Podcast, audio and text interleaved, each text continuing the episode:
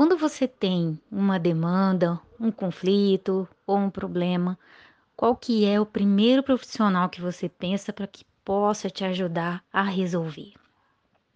Você pensaria inicialmente num mediador de conflitos?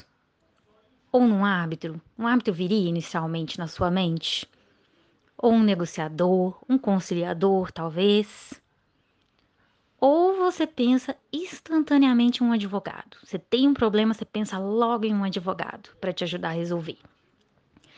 Bom, eu estou te fazendo essas perguntas porque eu quero trazer à sua consciência que a busca adequada pela justiça ela consiste nessa possibilidade de nós termos acesso aos mais variados tipos de competências profissionais para tentarmos resolver as nossas questões, né?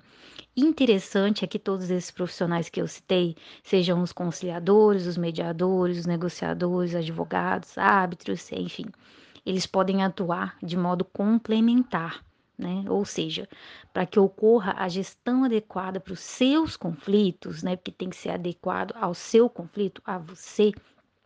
Essas atuações desses profissionais, elas podem se somar estrategicamente, né? O que vai contribuir para uma melhor solução possível para o seu caso.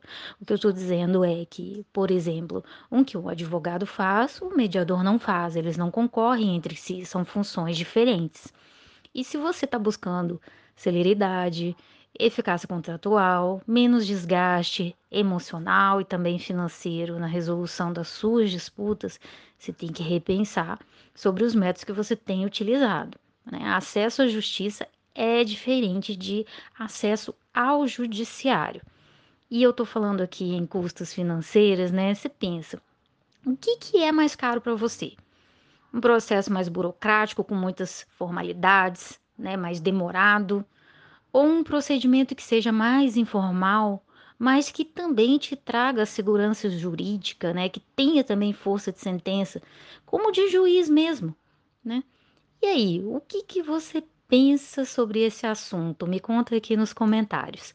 Um abraço e até a próxima.